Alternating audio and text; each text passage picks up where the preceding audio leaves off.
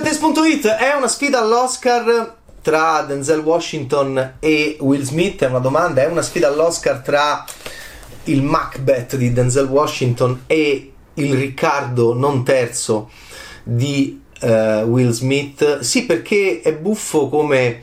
uh, questi due grandi attori black, Denzel Washington già premiato due volte all'Oscar, Will Smith in cerca della sua prima statuetta, potrebbe essere arrivato il momento giusto, si sfidino quest'anno con le incognite enormi di Benedict Cumberbatch, ovviamente non solo, anche Andrew Garfield.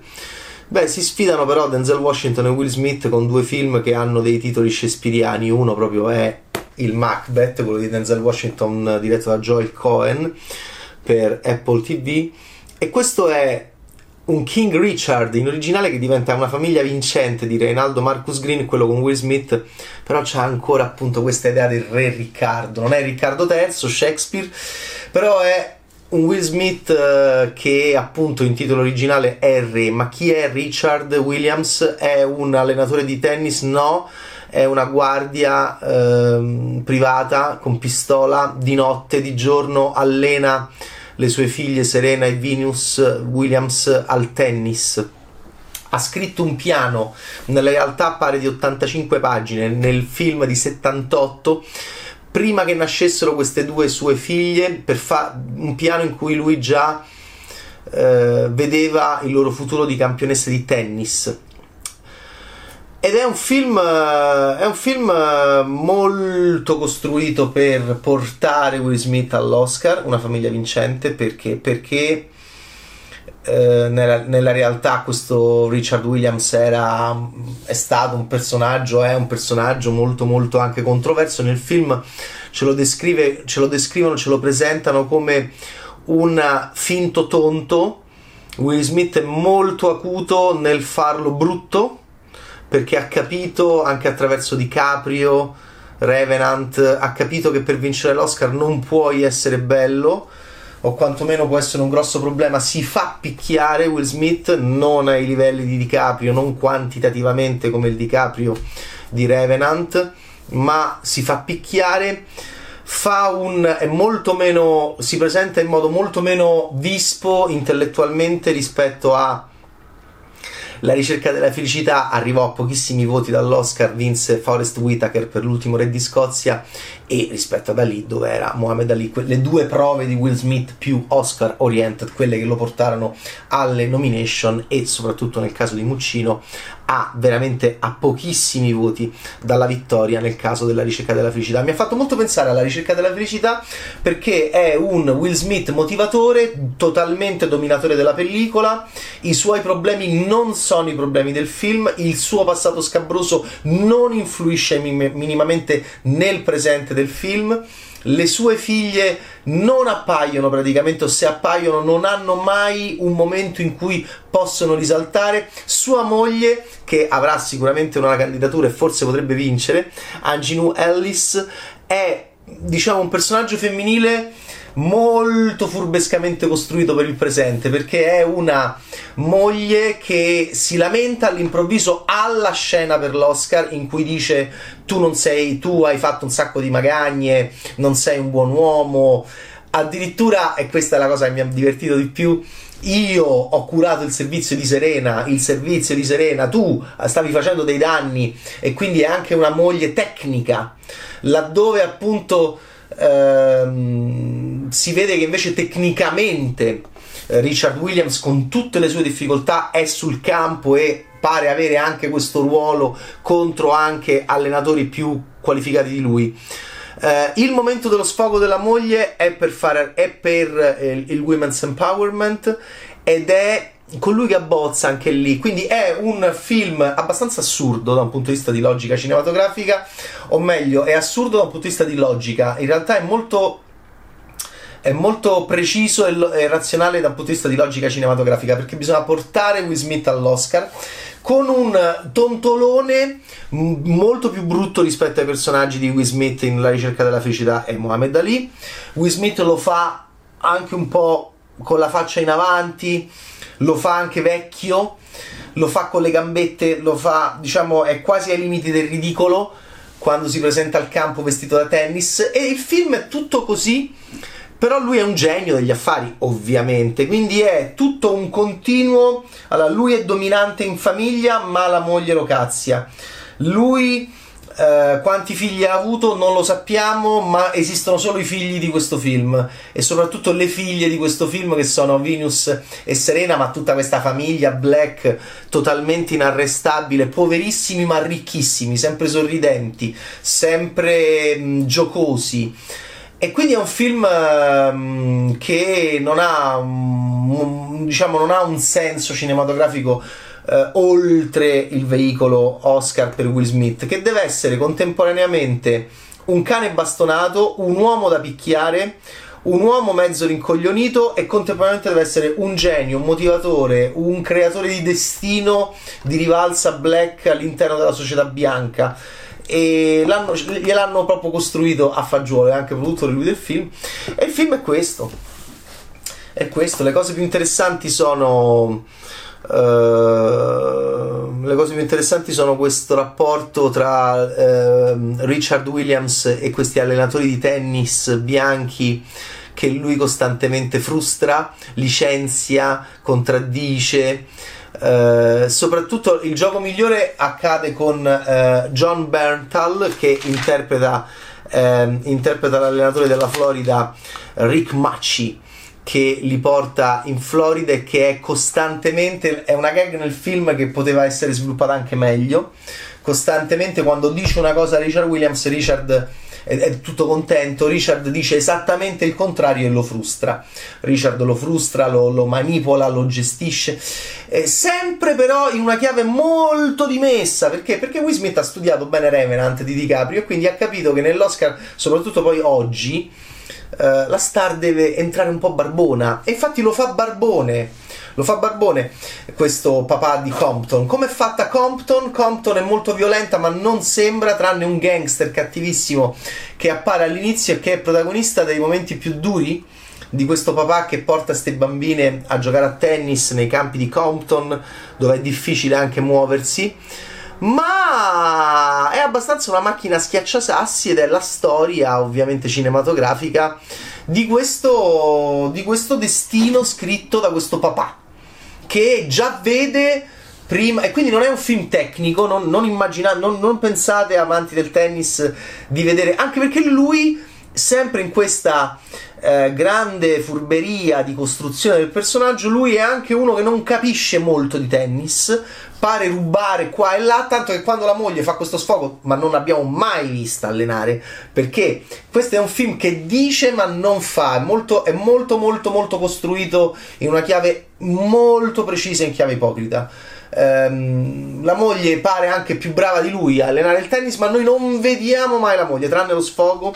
ehm, di Angino Ellis, Oracine Brandy Price è il nome del personaggio, che dovrebbe portare Angino Ellis all'Oscar. Lo sfogo in cucina in cui lei gliene dice di tutti i colori, gli, gli dice pure io sono qui solo per le ragazze, ma poi non va mai via, non è mai conflittuale all'interno del fotogramma. Si costruiscono costantemente scene di tutta la famiglia Williams unita. Insomma, è, è abbastanza un casino questo film, ma bisogna andare qual è il senso cinematografico e lo scopo cinematografico di una famiglia vincente. Esclusivamente l'Oscar per Will Smith. È anche assolutamente non solo legittimo, è, è legittimo per tutti, però io amo Will Smith e penso che sia anche arrivato il momento per, come, come dire, premiarlo per tutto questo sforzo e per questa capacità di ovviamente editorialmente leggere il personaggio di Richard Williams come quello da interpretare in questo contesto storico per, per arrivare all'Oscar. E quindi è un po' quel papà della ricerca della felicità di Muccino che però era un film tutto maschile eh, dove la donna quasi era un antagonista al sogno di realizzazione del maschio padre e del figlio piccolo. E Will Smith era bellissimo come look, aveva i capelli leggermente afro ed era un film nettamente superiore ad Ali di Michael Mann e la sua prova era molto più eh, raffinata, ricca di sfumature rispetto a, a, quel film molto brutto che è Ali di Michael Mann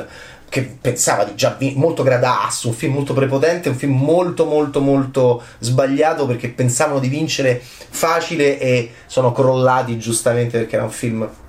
molto molto gradasso e molto superficiale come la prova di Will Smith. Poi arrivò quella bellissima cosa con Gabriele Muccino e adesso ci riproviamo ci riproviamo dopo tanti anni, era del 2006 la ricerca della felicità e quindi arriva questo Will Smith che proprio dice datemi l'Oscar, vi prego, si fa scemo ma è genio, si fa gambetta storta ma comunque eh, non viene mai messo in ridicolo dal punto di vista sessuale all'interno della pellicola, si fa eh, un po' barbone di Compton ma è in grado sempre di, eh, di, aver previsto la carriera di eh, due tenniste straordinarie della storia del tennis moderno come eh, Venus e Serena Williams, le quali non somigliano nemmeno particolarmente le attrici del film a, a quelle vere che sono eh, a, a, fisicamente e come personalità stagliavano anche e invece qua si scelgono delle attrici molto più anonime perché bisogna far risaltare eh, Will Smith si intravedono McEnroe e Sampras. Sampras sembra un ragazzo, McEnroe ovviamente gli rode il culo come al solito. E Arancia Sanchez Vicario, io ci sono cresciuto con Arancita. Eh, tennista dalla faccia simpaticissima, pacioccona, invece qui è quasi una eh, interessante l'attrice che scelgono, è, è completamente diversa da, da, Arancia Sanchez e sembra una, una, una wasp cattivissima. E, e voilà, eh, 6-2, 6-3, 6-0, c'è tennis nel momento dell'incontro storico dell'ottobre del 1994 uh, uh, Bank of the West in cui appunto finalmente viene fuori questa quattordicenne di nome Venus Williams che è stata anche tirata fuori dal padre per tanti anni perché? Perché contemporaneamente ah sì, ultima furbata del film uh, Richard Williams è un ossessionato dal tennis ma contemporaneamente ovviamente deve far studiare le figlie il tennis a volte lui